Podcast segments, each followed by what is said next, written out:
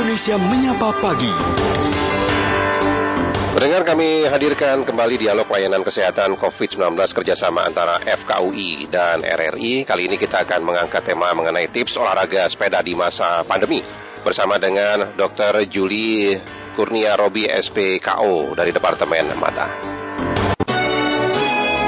Dialog Kesehatan. Dr. Juli, selamat pagi.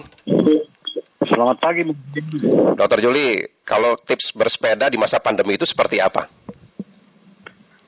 Baik, eh, yang pertama tentu saja kita harus memastikan bahwa kita bisa mengendalikan resiko penularan COVID. Ya. Karena itu ada dua hal yang saya perlu ingatkan. Yang pertama adalah biasanya di titik kumpul. Biasanya teman-teman yang bersepeda itu melakukannya secara berombongan dan menentukan sebuah titik kumpul. Ketika terjadi kumpulan orang di titik kumpul, di situ risiko meningkat, oleh karenanya tetap mengenakan prokes. Kemudian yang kedua adalah ketika berada di tempat kuliner. Yeah. Seringkali setelah bersepeda beramai-ramai, singgah di tempat kuliner dan karenanya di sana makan dan minum membuka masker.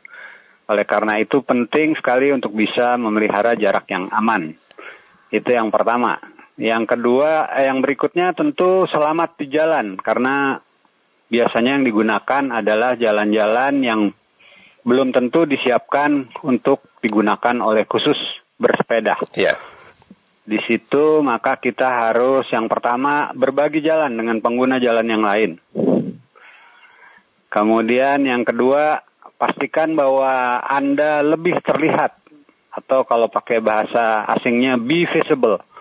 Jadi gunakan sepeda, perlengkapan bersepeda, pakaian yang membuat Anda menjadi lebih terlihat. Dan yang ketiga, kita juga harus be predictable.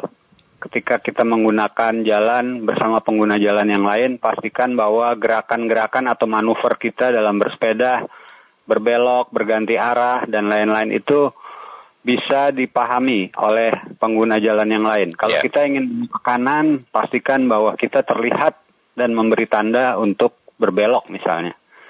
Saya kira itu yang utamanya, Yeah. Bung Zaini. Nah, pendengar Anda juga bisa bergabung bersama kami atau bertanya ya dengan Dr. Juli Kurnia Robi di 0213523172 atau di 0213844545 atau di 081399399888. Nah, kalau Dr. Juli lihat sekarang ini kan sudah banyak orang bersepeda ya, tidak pagi hari, bahkan sore hari juga ada di jalan-jalan protokol termasuk Sudirman Tamrin di Jakarta seperti itu. Nah, kalau kita lihat kan banyak itu ya, Dr. Juli ya, orang bersepeda tapi maskernya juga tidak dipakai. Nah, itu bagaimana, Dr. Juli, di masa pandemi seperti sekarang ini? Iya, saya kira memang banyak orang yang merasa kurang nyaman ketika menggunakan masker saat bersepeda. Ya, Di awal pandemi dulu ini menjadi concern sekali bahwa ada kemungkinan terjadi penularan ketika kita tidak menggunakan masker dan berombongan atau bertemu dengan banyak orang saat bersepeda. Sampai hari ini saya belum punya bukti adanya penularan melalui cara yang seperti ini. ya, Sehingga ketika teman-teman yang bersepeda merasa kurang nyaman saat bersepeda menggunakan masker, mereka membuka maskernya. ya, Nah, untuk hal yang seperti ini, saya yang saya ingatkan adalah bahwa kita masih dalam uh, situasi pandemi dan ada ppkm yang mengatur. Jadi selama masih mungkin, saya tetap menganjurkan gunakan masker ya. selama bersepeda. Nah, kalau kita tanya ya, Dr. Juli ya, kepada orang yang bersepeda sambil bersepeda tapi maskernya tidak dipakai di masa pandemi, mereka mengatakan, kan ini ada angin di sekeliling kita yang membuat virus juga terbang, tidak nyangkut ke kita begitu. Nah, itu bagaimana pendapat seperti itu, Dr. Juli? Itu yang tadi saya katakan di awal pandemi kita juga punya kekhawatiran serupa. Ya. Namun sekali lagi sampai hari ini saya belum menemukan buktinya dari publikasi ataupun dari kasus yang bisa ditemui yang Ketika dia bersepeda tidak pakai masker begitu ya? Iya, penularannya Ya. terjadi dengan cara seperti ini. Ya baik, ada Pak Udin di Boyolali. Selamat pagi, Pak Udin. Selamat pagi. Silakan, Pak Udin. Oh iya, selamat pagi ini Bapak Dokter. Uh, saya dulu awal-awal pernah bersepeda dari Ciganjur ke Cakung SMP itu ya. Iya. Nah, itu pakai masker tuh nah, itu. Nah, itu uh, saya ngerasa sangat uh, sesak dan gak nyaman karena paru-paru uh, gimana ya, ya lebih enak dibuka gitu loh maksudnya. Nah, kalau misalnya saya tetap bertahan pakai masker kayak gitu, apakah sangat itu berbahaya? Iya, efeknya apa, dampaknya apa begitu ya Pak Udin ya? Ya, terima kasih. Ya baik, terima kasih Pak Udin. Nah, kalau pakai masker sambil bersepeda, sambil goes, itu apakah memang ada dampaknya, Dokter Juli? Selain tidak nyaman ya, Dokter Juli ya? Yang utama tentu tidak nyaman tadi, kemudian ada beberapa kasus yang ditengarai ada hubungannya dengan penggunaan masker, namun sekali lagi juga saya belum Apa itu punya Pak, kasusnya Pak?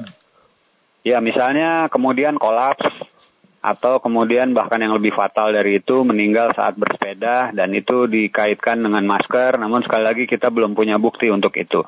Nah, saya anjurannya apalagi kalau tadi Pak Bapak kita yang di Boyolali bersepeda dalam jarak yang cukup jauh, Ya, ketika Anda punya kesempatan untuk membuka masker adalah ketika Anda bersepeda saat itu jalan situasinya lengang. Jadi Anda tidak berdekatan dengan orang lain ketika Anda mau buka.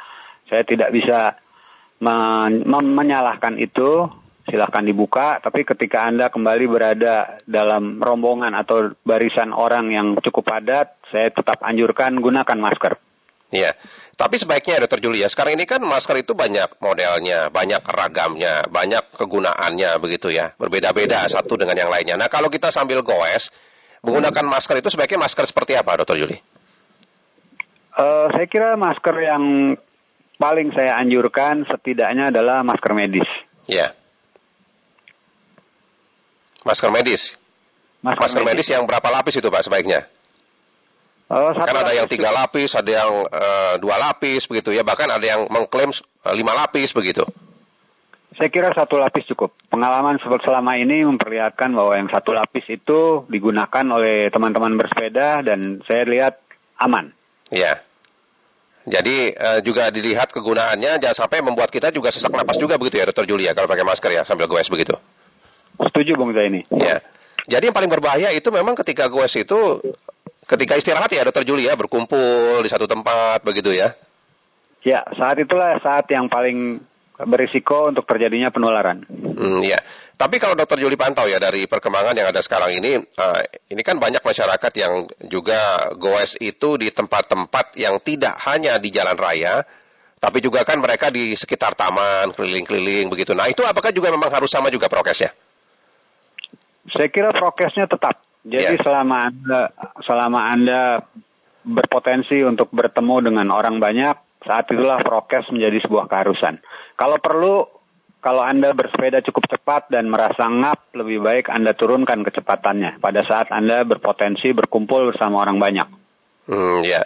Nah, pendengar silakan Anda juga bisa bertanya ya di 021 352 3172 atau di 021 384 4545 atau di 081 399 399 888. Nah, Dr. Juli selain masker ya, yang perlu diperhatikan lagi prokes saat kita bersepeda atau goes di masa pandemi seperti sekarang ini apalagi?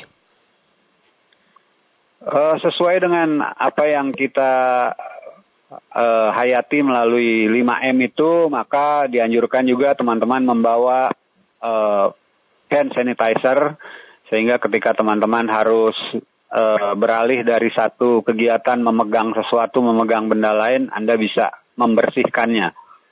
Kemudian juga hal lain yang perlu dipersiapkan juga mungkin pakaian ganti. Ya. Karena boleh jadi kalau Anda terlalu lama berada di jalanan, Anda memerlukan pakaian ganti selain karena untuk transmisi juga untuk untuk transmisi virus juga untuk rasa nyaman karena mungkin pakaian Anda bisa jadi sudah basah. Ya. Nah, tapi yang lainnya Dr. Juli ya, kalau kita ingin makan begitu di tempat kuliner begitu ya. Nah, sebaiknya itu eh, seperti apa begitu? Setelah kita goes, mampir tempat kuliner nih, kita mau makan rame-rame begitu ya. Nah, itu sebaiknya seperti apa yang harus kita lakukan? Faktor terpenting ketika kita harus eh, melakukan kuliner itu adalah memelihara jarak yang aman. Ya. Jadi tidak harus berkumpul dengan teman-teman begitu makannya. Kalaupun berkumpul, aturlah jarak yang aman. Jadi artinya Anda harus memberi jarak satu meter atau lebih dari teman yang lain. Ya. Nah, ini juga berlaku bagi semua eh, usia begitu, Dr. Juli. Berlaku untuk semua usia. Ya. Apalagi mungkin yang uh, punya komorbid begitu ya, Dr. Juli ya, untuk prokes ketika goes yang paling harus Iya. diperhatikan begitu ya. Iya, tentu saja. Teman-teman yang punya komorbid harus eh, sadar bahwa mereka relatif lebih rentan dibanding teman-teman yang tidak punya komorbid. Iya. Nah, tadi ada menarik yang Dr. Juli sampaikan, kita harus memakai perlengkapan yang visible, bisa terlihat begitu. Nah, itu apakah perlengkapan seperti itu harus kita pakai di segala waktu? Misalkan kan kita mau goesnya pagi atau kita mau goesnya malam sama juga seperti itu, Dr. Juli. Saya anjurkan setiap saat Anda berada di jalan untuk goes, gunakan eh, perlengkapan yang visible. Iya, yang bisa terlihat oleh pengendara lain begitu ya, Dr. Juli ya. Karena sangat berbahaya kalau berkendara di jalan raya seperti Sudirman Tamrin kalau tidak memakai pakaian yang visible apalagi malam hari itu berbahaya begitu ya Dr. Juli ya. Iya, malam hari dan juga ketika pagi-pagi pagi-pagi. Ya, subuh-subuh begitu ya, pagi-pagi habis subuh ya. Betul. Iya. Jadi sekali lagi mungkin Dr. Juli bisa menyampaikan ke para pendengar apa tips yang bisa dilakukan saat kita goes di tengah pandemi seperti sekarang ini. Untuk teman-teman yang melakukan goes di tengah pandemi, yang pertama tadi tetap gunakan prokes.